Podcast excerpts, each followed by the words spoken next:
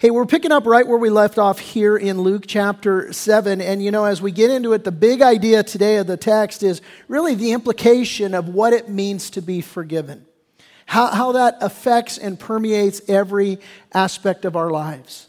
Um, 2 Corinthians 5.17, Paul said this. He said, if anyone is in Christ, he is a new creation. Old things have passed away, and behold, all things become new. How many new creations do we have here today? A new creation in Christ. Thank you, Jesus, right? You ever been to Harvest Crusade or Billy Graham Crusade? How many of you have ever been to one of those crusades? Have you seen it? You know the altar call? That's my favorite part, right? The gospel goes forth. And now what happens is you, you have a response. People coming in response to the Lord drawing them, and they're laying down their burdens and they're being rescued and redeemed. And, and it's just a, a picture of rejoicing. And, and it's just so incredible. And sometimes, man, we can, we can forget you know who we used to be and what god has done in our lives and, and, and just what it means to have hope and renewal. And, uh, and this is what we see here today. We get a, a beautiful picture of a gal who's tasted and seen that the lord is good having this hope and renewal. We'll jump right into it. Verse 36 of chapter 7 is where we're at in luke it says, Then one of the Pharisees asked him, Jesus, uh, to eat with him. and, and he went to the Pharisee's house, and he sat down to eat. And behold, a woman in the city who was a sinner, when she knew that Jesus sat at the table in the Pharisee's house, brought an alabaster flask of fragrant oil and stood at his feet behind him, weeping. And she began to wash his feet with her tears and wipe them with the hair of her head. And she kissed his feet and she anointed them with fragrant oil.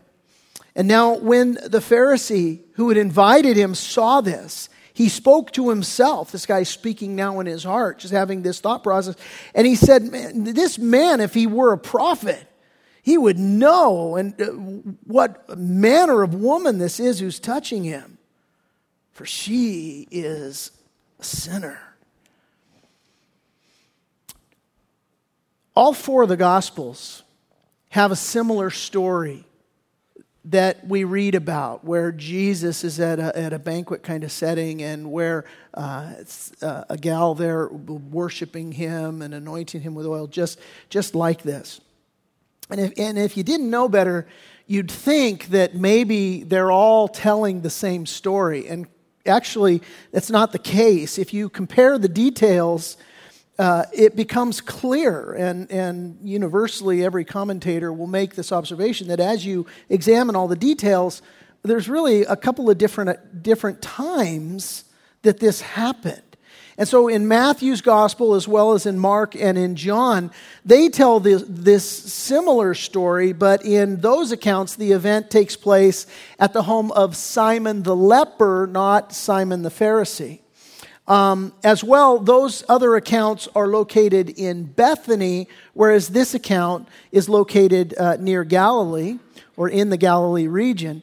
And in those accounts, the person who's doing the anointing is Mary, the sister of uh, Martha and Lazarus.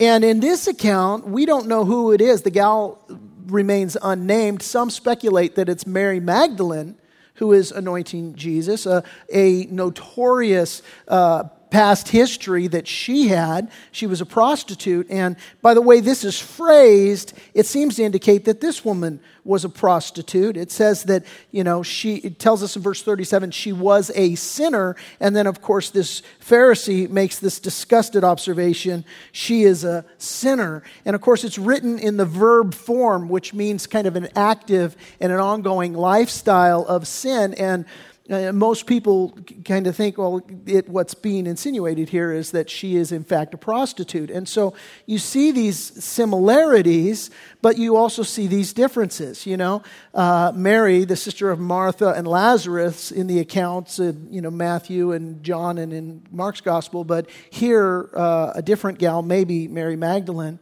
Um, And the time of the anointing in the, in the accounts is different as well. Um, the, the, the accounts in the other Gospels are late in Jesus' ministry, whereas this one kind of happens early in his ministry. But there are several similarities. There's, you know, the hosts sharing the same name. You know, you've got Simon the leper uh, and you've got Simon the Pharisee as the respective hosts that are mentioned.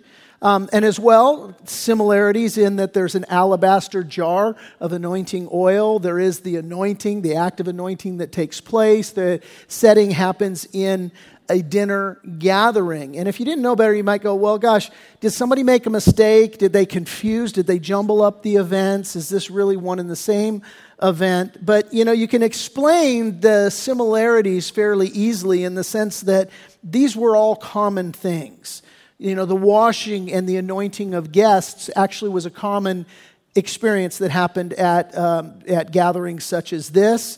Uh, women carrying alabaster flasks, flasks of, of, of anointing or perfume was actually fairly common. They used to wear necklaces and have this alabaster little vial that they would wear around their necks. And so that was a fairly common uh, thing. Both of the hosts having the name Simon. Uh, Simon is a very common name. Uh, during this time. And so, uh, you know, that as well, wow, that seems like a terrible coincidence, but yeah, it just is that. It's just a coincidence.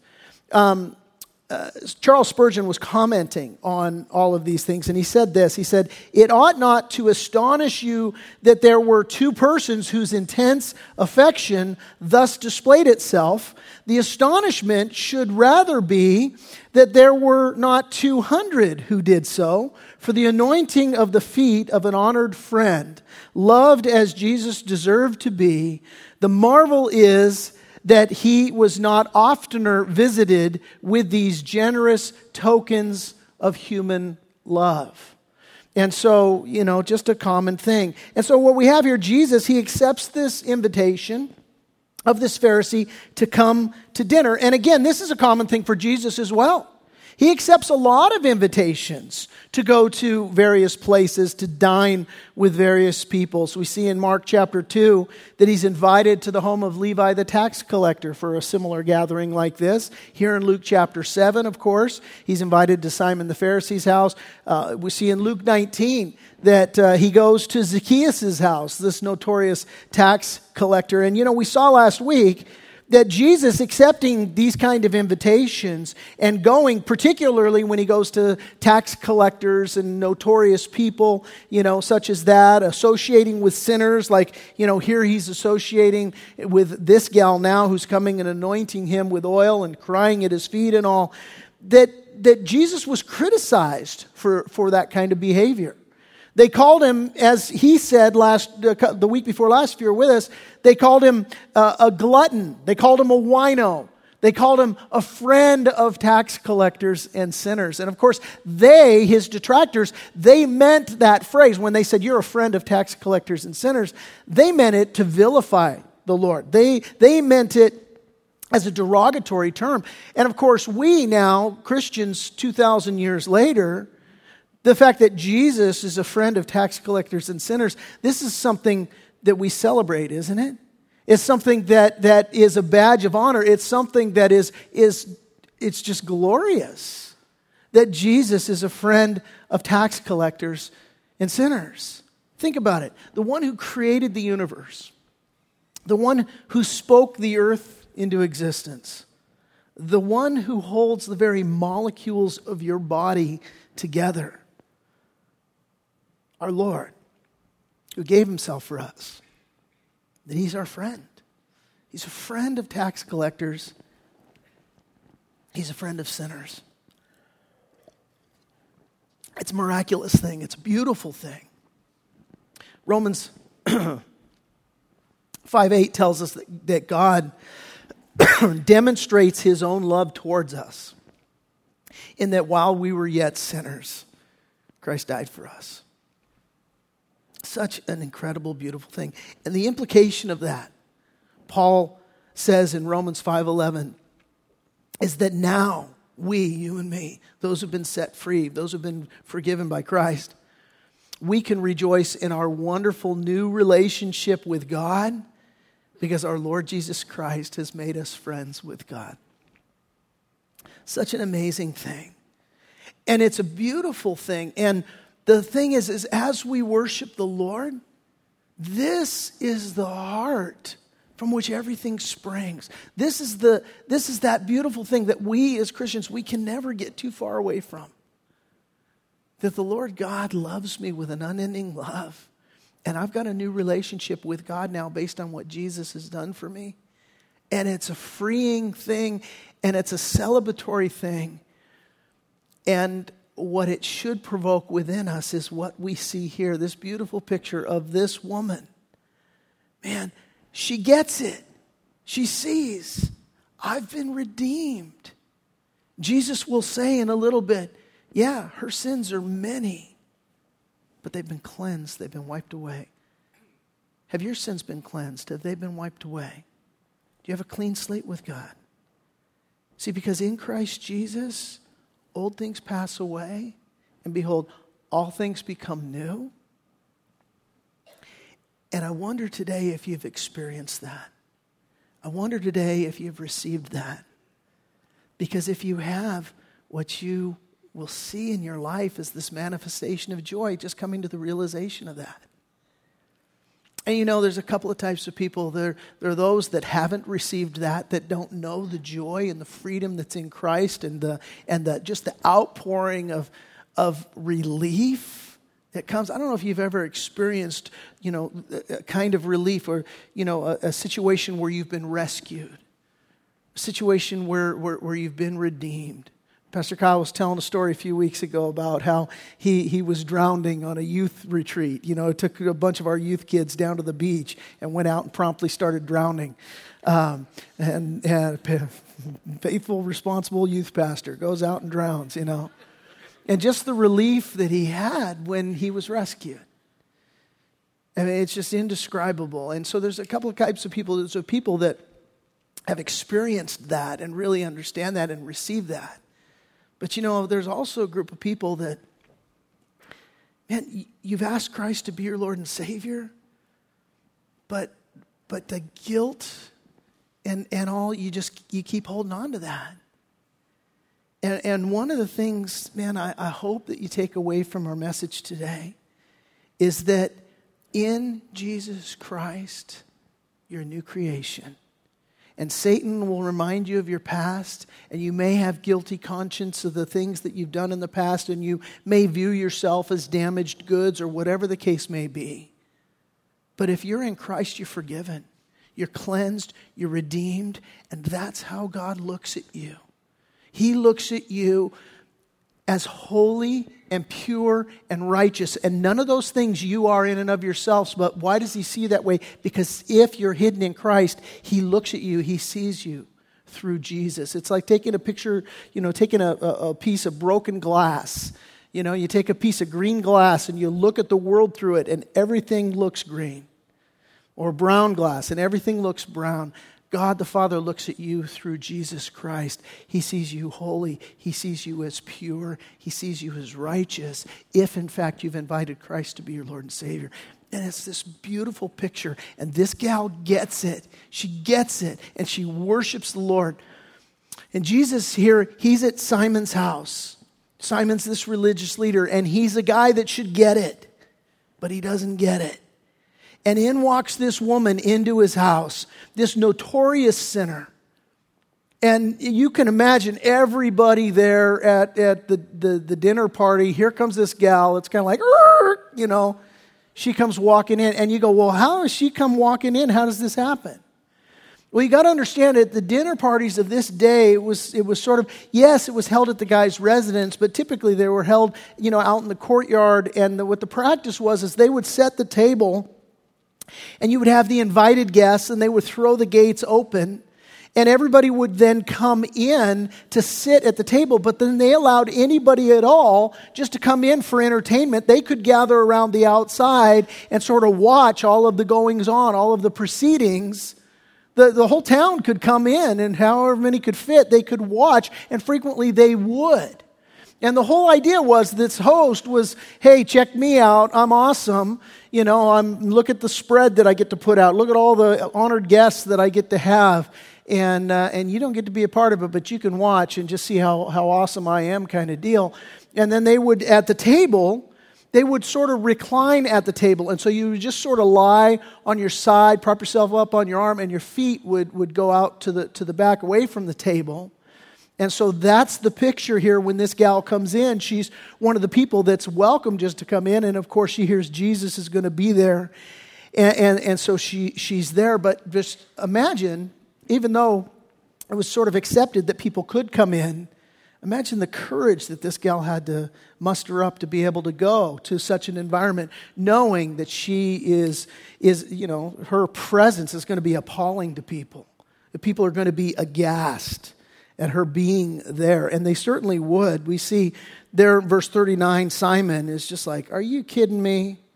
You know, and, and the, look at this guy. Look at Jesus. Like, you know, it, if he were really a prophet, he'd know who this chick was, man. He wouldn't be letting her touch him, kind of deal. She's a sinner. And verse 40, Jesus answered and he said to him, Simon, I have something to say to you.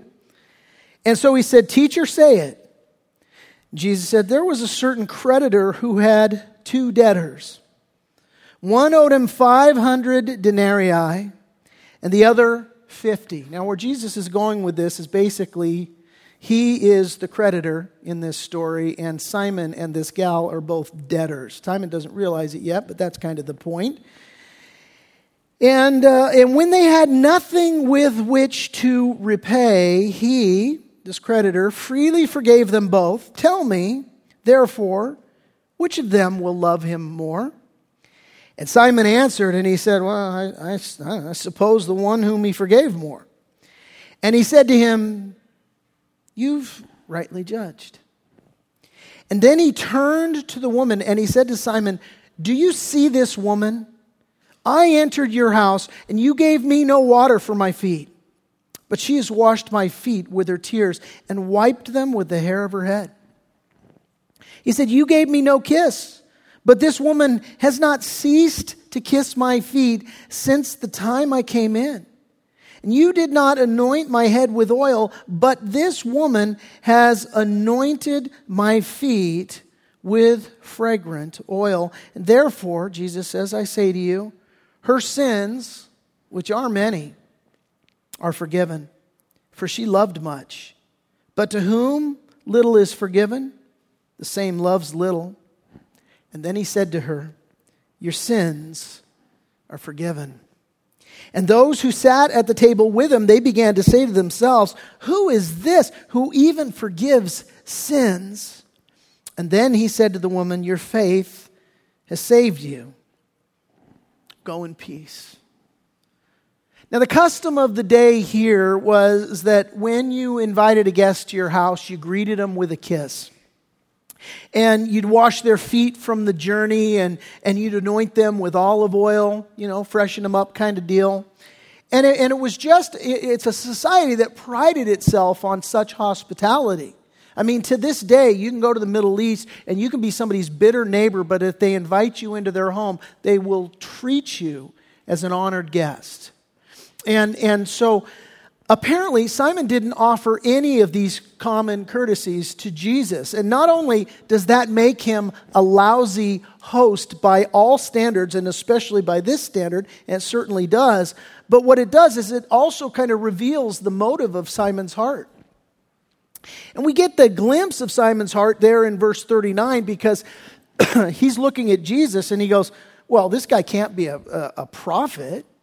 Because he, if, he, if he were a prophet, he'd know who, who this gal was, that, that, that, that she's this horrible prostitute, you know? And so the idea here is that Simon, rather than inviting Jesus really as an honored guest, he invited Jesus for the purpose of eyeballing him.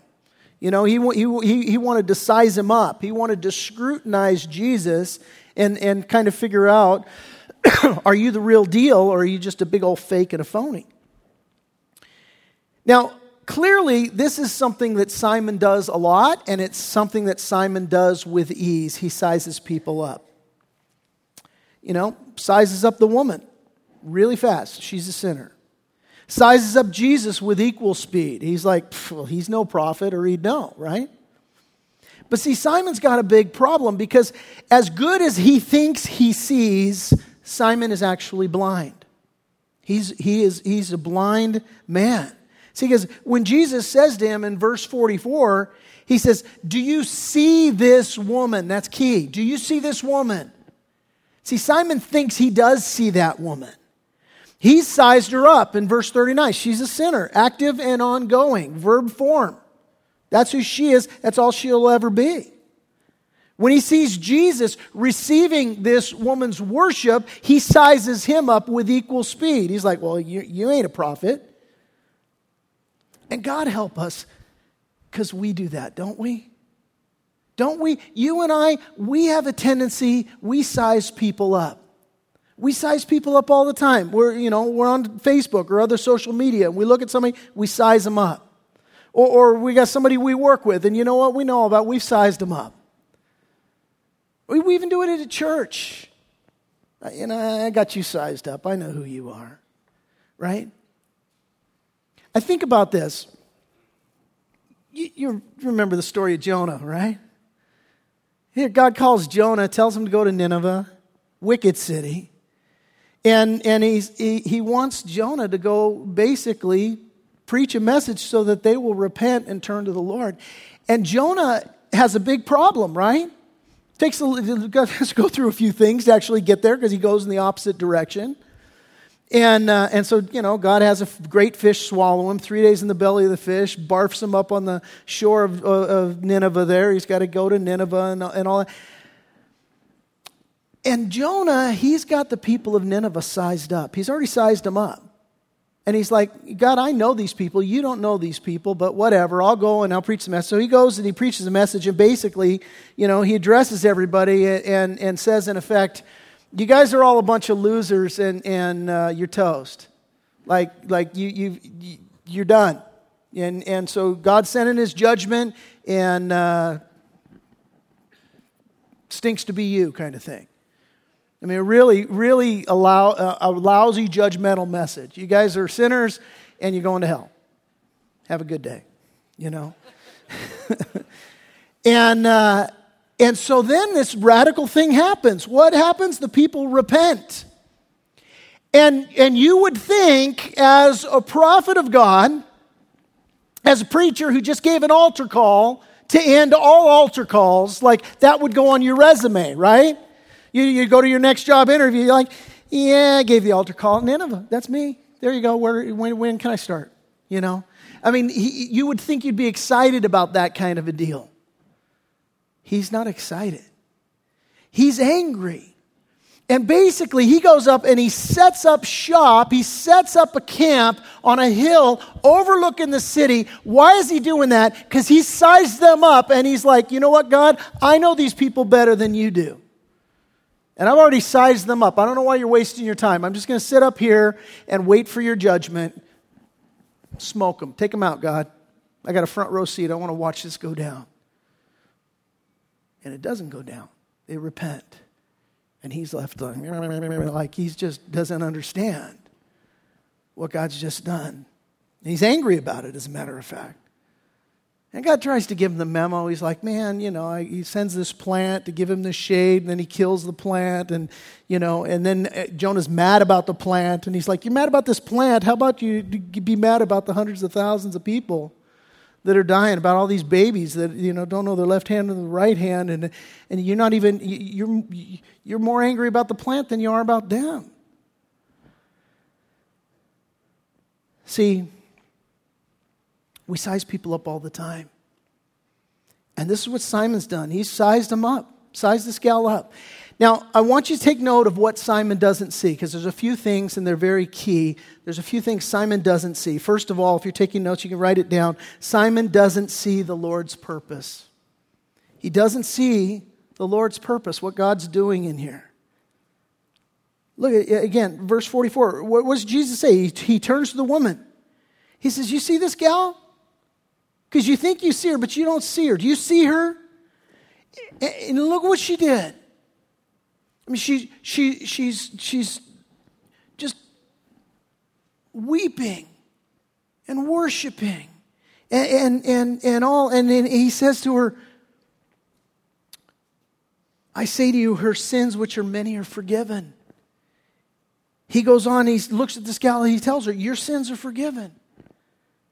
He, he says, Your faith has saved you. Go in peace to this gal. What we see here is the Lord's purpose. And what is the Lord's purpose? Here it is. He wants to seek and to save the lost. That's his purpose.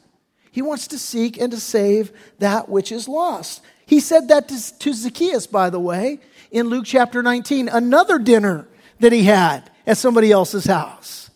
And there's Zacchaeus, and he says to Zacchaeus, For the Son of Man has come to seek and to save that which is lost. Zacchaeus, that's his purpose.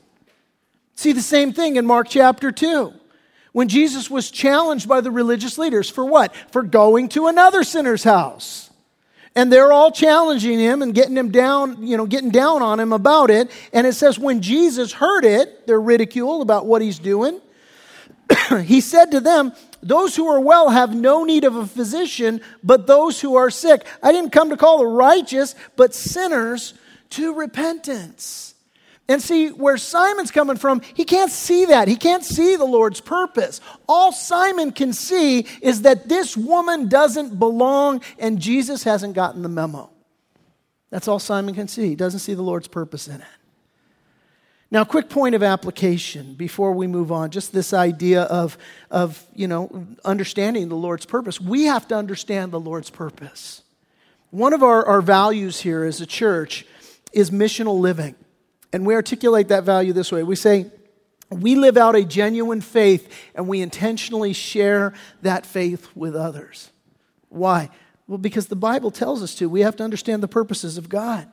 Jesus said this He said, You are the light of the world. A city that is set on a hill cannot be hidden, nor do they light a lamp and put it under a basket, but on a lampstand, and it gives light to all who are in the house. Let your light so shine before men, Jesus said, that they may see your good works and glorify your Father in heaven. Jesus went on to say this in the same gospel, Matthew 28, verse 19. He said, Go therefore and make disciples of all the nations, baptizing them in the name of the Father and of the Son and of the Holy Spirit. And the operative word there is go. God's called us to go. I like what Josh Harris said. He said, Be like Jesus, spend enough time with sinners to ruin your reputation with religious people. I love that quote. Now, here's the caveat that I will add to that. Because sometimes Christians take the attitude of, hey, I'm going to hang out with sinners in the name of being a good witness, but in the process, they're horrible witness. I, I had a friend that, that went to the same high school as I did. He was a, a year behind me. But the high school I went to, it was party central all the time, and the, especially the crowd we ran with. And so, you know, in our high school days and our before Christ days, you know, we, you know, beer drinking, partying was, was Tuesday. Like, that's what we did. And, um, and so this guy, he got saved, and then he was, gonna, he was going back to his hometown, Torrance, where I grew up. He's going back, and he's going to hook up with some of the old partiers he used to hang out with. And, uh, and he thought, well, I'm going to be a good witness to them. And so he's wearing a t shirt that said, Expect a miracle.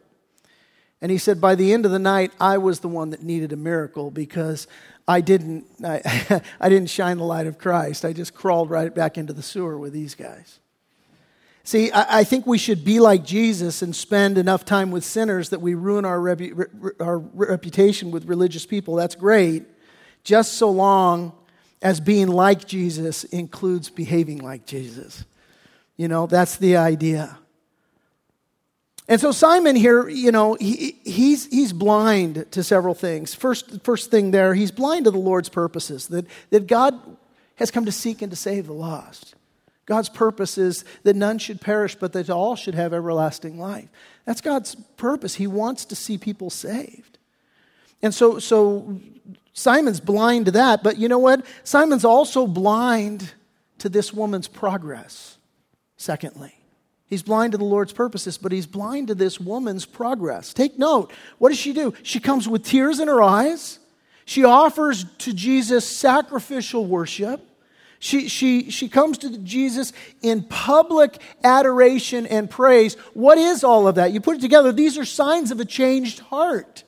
This woman has made progress in the sense that she has come to Jesus and she has responded, no doubt, to the message that, that has been preached to her.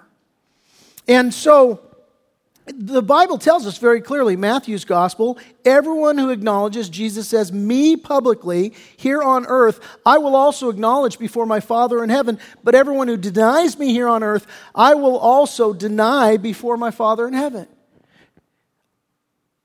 The Apostle John said this He said, If we confess our sins, that He, Jesus, is faithful to forgive us our sins and to cleanse us from all unrighteousness. So, so Simon's blind to this woman's progress because she's done that. And, and now she's acknowledging Jesus publicly in this way, but all Simon can look at is her past. He can't look at her present progress. The most damning thing for Simon here is this third thing. Not only is his problem that uh, he can't see the Lord's purposes, and his problem that he can't see this woman's progress, but thirdly, his biggest problem is that he can't see his own problem. Simon can't see his own sin. He doesn't see a need for Jesus. See, it's easy for him to say that woman's a sinner, but it's impossible for Simon to say, I'm a sinner. I need grace. I need mercy. I need forgiveness. See, and the point of Jesus' parable is that what Simon can't see that salvation is not about the amount of sin in your life, it's about the awareness of sin in your heart. It's not about the amount of sin in your life, it's about the awareness of sin in your heart, and it's about the availability of God's forgiveness and God's cleansing. You see, when you take the harmony of the Gospels together, what you discover is that immediately before this event, Jesus had preached to the multitudes and he had proclaimed this. He said, Come to me, all you who labor and are heavy laden, and I will give you rest. And here now, this woman comes and she seems to be responding to that invitation, to that message. She's received Jesus' promise. She's received salvation, she's received forgiveness, she's received cleansing, and that now informs the actions that she takes in response that we read here, where she worships the Lord in this way. And Jesus says to her, Hey, your sins are forgiven, your faith has saved you. You can go in peace. Notice with me, please in those three things that Jesus says. Number one, her sins, which Jesus acknowledges. Yeah, you got a boatload of sins. Many. Her sins are many. They're forgiven. Listen, God can forgive you today as well. I want you to hear that. I want you to know that. I want you to hear it loud and clear. This woman, verb form, she's a sinner, active, ongoing, lifestyle, habitual, horrible reputation, train wreck life. Can you imagine the regrets that she carried around with her? And Jesus says, Your sins are forgiven. You've placed your faith in me. Clearly, you've placed your faith in me. You're forgiven. God can forgive you today. All your sins, past, present, future, cleansed, forgiven. Notice also her forgiveness is the result of her faith. It's not, it's not her actions. It's not like Jesus says, Oh, great. Yeah, you, you, you came and you, you made this big public spectacle and you, you, know, you cried all over me and, and the tears, why, nice touch using your hair, by the way. That is, that is, you get bonus points for that. Okay, I'll forgive you because, because you, know, you worked really hard like that. No, no, no. It's her faith. That all is just a manifestation. All these actions, it's just an outworking of what Jesus has already done in this woman's heart. And the result was Jesus say, Hey, you're free now. You can go in peace. You can go in peace. Let me ask you a question today. Do you have peace? Do you have peace with God? I want you to hear if you've asked Christ to be your Lord and Savior you can go in peace because all of your sins are forgiven. You're cleansed. God looks at you holy and pure and righteous. I know you're not that in and of yourself, neither am I. But you can have peace with God. It's an amazing thing. I think about an interview somebody did several years ago. Um, uh, Raiders of the Lost Ark. Who's the actor in that? Who? Harrison Ford. That's the dude. Um, Somebody, somebody's interviewing this guy, and he says, You know, you always want what you ain't got. And they're like, Harrison Ford, actor, millionaire, movie star, what ain't you got? His answer? Peace. I don't have any peace. Jesus says to this gal, You can go in peace. Why? Because she placed her faith and her hope in Him. You can have peace today. But Jesus says, whereas this woman's actions revealed her love for him, what he, what he says here is that Simon's inaction reveals that Simon was, act, was lacking in love. Why? Look, Simon has no awe of God's forgiveness, no awe whatsoever. Why? Because he didn't think he needed it. That's a dangerous place to be. I mean, look how apathetic he is. Jesus tells him this story. He's like, Which one do you think loved more? And he's like, I don't know. I suppose the guy that was forgiven more, right? Can't even work up, you know, any sort of heart in his response. Total apathy on this guy's part. So he's too busy rating other people's sin instead of hating his own sin. I want you to note, and Simon's blind to it, blind to a lot of stuff. He can't see the Lord, he can't see himself, certainly can't see this woman the way the Lord sees him. I want you to notice that the only difference between this woman's sin and Simon's sin is that hers were known and his weren't. Only difference. See, she had sins of the flesh, his were sins of the spirit. Hers were sins of actions, his were sins of attitude. Hers were sins of commission, his were sins of omission, what he should have been doing and he didn't do. And you know, the sub point of Jesus' parable here, notice he says, hey, there's, there is a creditor who had two debtors. So the, Jesus' sub point of this point is that, look, neither of them could possibly repay. Yeah, she owed more. She, she, she had a lot more sins, maybe, than you had, Simon, but neither of them could repay. And Simon didn't realize that. He didn't know. See, the Bible says that all have sinned and fall short of the glory of God, and that the wages of sin is death. The wages of sin is death. And ultimately, this speaks of a spiritual death, but the truth is, is that sin brings death to every part of our lives. And here's how you know this is true. You know that sin brings death to every part of our lives because the effects of sin are all around us. It's evident in the guilt and the shame and the burdens that we carry, our lack of peace. This is why drug addiction and alcohol addiction are so prevalent in our society because people want to numb themselves to escape the guilt and the shame and their conscience that they, that they don't want to focus on. And so people run to escape. The effects of sin are, are evident in, in death itself, not just physical death, but sin brings death to our relationships, brings death to our reputation, bring, brings death to peace in our homes, brings death to our marriages, to our families. I wonder if you're experiencing any, any of that today. I wonder if you're with me, you know what I'm talking about when I talk about the effects of sin. And I talk about death, and I talk about guilt, and I talk about shame. See, ultimately, it does leave us hopeless. And what we need to see here is the picture of what happens when a person is set free, when they understand that Jesus Christ came to seek and to save that which is lost, and it's available to you today today, right this moment, and you have to answer the question where am I at and where do I fit in this picture? Because Jesus says that God here is this creditor to whom we all owe a debt.